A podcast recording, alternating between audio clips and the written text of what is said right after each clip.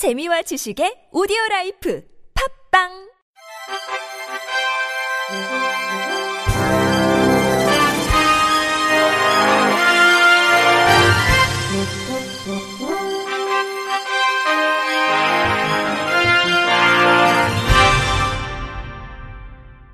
청취자 여러분 안녕하십니까. 6월 20일 수요일 KBRC 뉴스입니다.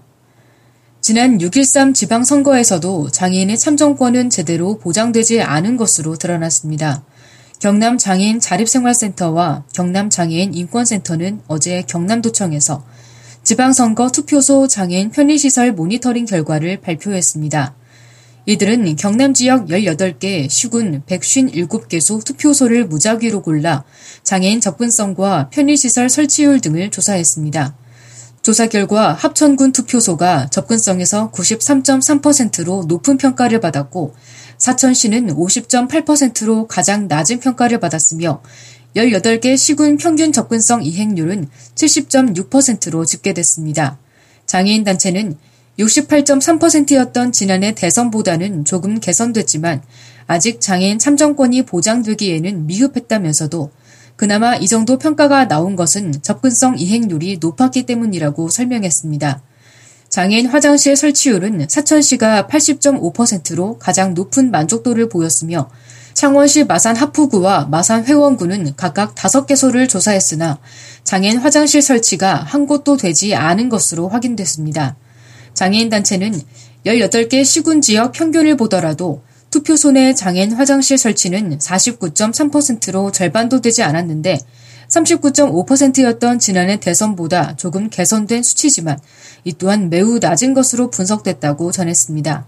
이어 장애인 단체는 선관위는 오는 2020년 총선에서부터라도 지역에 있는 모든 장애인이 완전한 참정권을 보장받을 수 있도록 장애인 단체와 함께 논의하자면서 장애인 차별금지법과 편의증진법상 기준을 지켜 투표소를 선정하고 편의시설을 설치해야 한다고 촉구했습니다.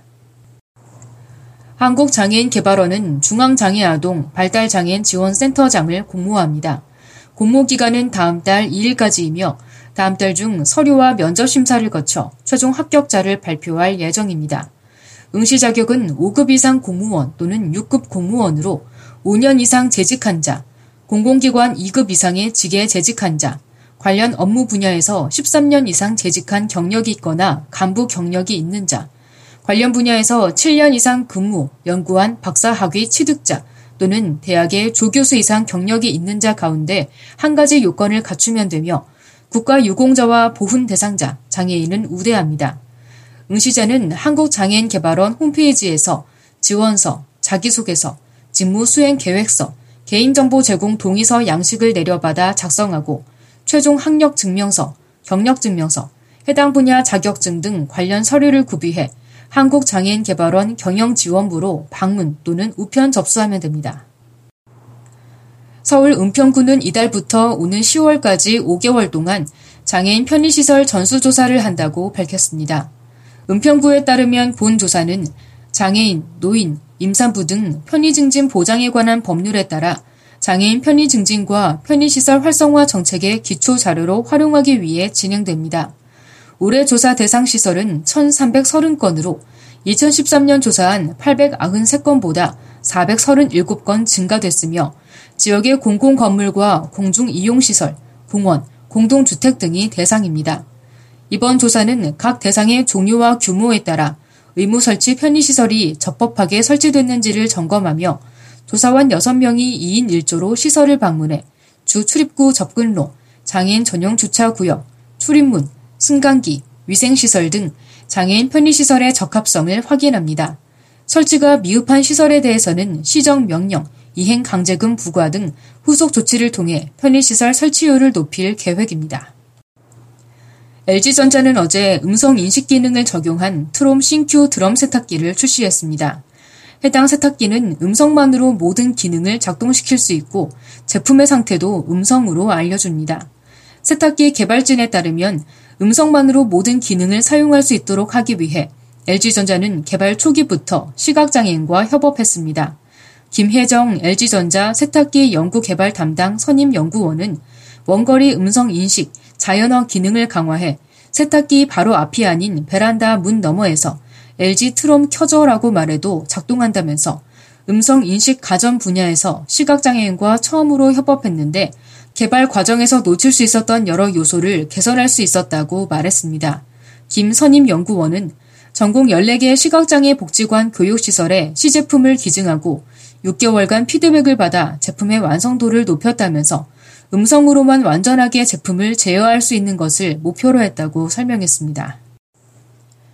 개그맨 엄용수가 KBS 1TV 아침마당에 출연해 여성과 장애인을 비하하는 말을 한 뒤 논란이 일자 프로그램 제작진이 사과했습니다. 앞서 엄용수는 지난 14일 아침마당에 출연해 출연료와 상관없이 일한다는 의미로 고추 축제하면 고추로 출연료를 받고 딸기 축제하면 딸기로 받고 굴비 아가씨 축제를 하면 아가씨로 받는다고 말했습니다. 이에 진행자가 제지하자 엄용수는 코미디언이 웃기지도 못하느냐고 반박하며 도를 넘은 발언을 이어나갔습니다. 그는 또 내가 성희롱했다는 기사를 본 적이 있느냐 뛸 수 없어서 금세 붙잡힌다며 자신이 과거 교통사고로 엄지발가락을 잃어 6급 장애인이 된 사실을 언급했습니다. 그러면서 그는 항공료 30% 할인을 받아 가만히 앉아서 1년에 1천만 원을 번다고 말해 시청자들로부터 비판받았습니다. 이런 발언 후 장애인 관련 단체들은 비판 성명을 발표하는 등 논란이 끊이지 않았습니다. 이에 아침마당 제작진은 오늘 입장을 내고 엄용수 씨와 제작진은 장애인과 여성을 비하할 의도가 전혀 없었다며 진심으로 고개 숙여 사과드린다고 밝혔습니다. 제작진은 그러면서 엄 씨가 현금보다는 인간적 의리를 중요시한다는 본인의 의지를 전달하는 과정에서 적절치 못한 발언이 방송됐는데 녹화 방송이면 충분히 편집해서 걸을 수 있었으나 생방송이어서 여의치 못했다며 앞으로 이런 실수가 재발하지 않게 하겠다고 해명했습니다. 한국전력 광주 전남 지역 본부는 어제 본부 3층 회의실에서 광주 시각장애인 연합회 및 광주 서구 건강가정 다문화 가족 지원센터와 사회적 나눔 가치 실천 업무 협약 MOU를 체결했습니다. 이날 업무 협약은 시각장애인 및 한국어가 서툰 다문화 가정을 대상으로 맞춤형 특화 서비스를 제공하기 위해 이루어졌습니다. 이번 협약에 따라 한전 광주 전남 지역 본부는 점자와 외국어로 된 전기 상식 책자를 발간해 배포하고 비콘 기기를 개발해 배부하는 등 IoT 기반의 전력 서비스를 지원하기로 했습니다. 또 한전 지역 본부는 빛나눔 LED 등을 설치하고 낡은 전력 설비를 개보수할 계획이며 어린이를 위한 1대1 매칭 멘토링, 방학 중 전력 문화교실 운영, 전력 산업 현장 체험 등 생활 편의를 위한 사회 공헌 활동도 시행하기로 했습니다. 한전 광주 전남 지역 본부 임철원 본부장은 지역사회에 실질적인 도움을 줄 수 있는 공헌 활동을 지속적으로 추진해 지역민들에게 사랑받는 본부가 되도록 노력하겠다고 말했습니다. 끝으로 날씨입니다. 내일은 전국이 대부분 맑겠습니다. 장마전선은 당분간 제주 남쪽 해상에 머물겠으나 위치가 바뀔 가능성이 있어 기상정보에 주의를 기울여야겠습니다. 내일 아침 최저 기온은 14도에서 21도, 낮 최고 기온은 24도에서 31도로 예보됐습니다. 주요 도시의 낮 최고 기온은 서울 28도, 인천 24도, 춘천 31도, 대전 30도, 광주 30도, 대구 31도, 부산 29도, 제주 26도 등입니다. 기상청은 당분간 내륙을 중심으로 낮 기온이 30도 안팎으로 오르면서 더위가 이어질 것으로 내다봤습니다. 이상으로 6월 20일 수요일 KBRC 뉴스를 마칩니다.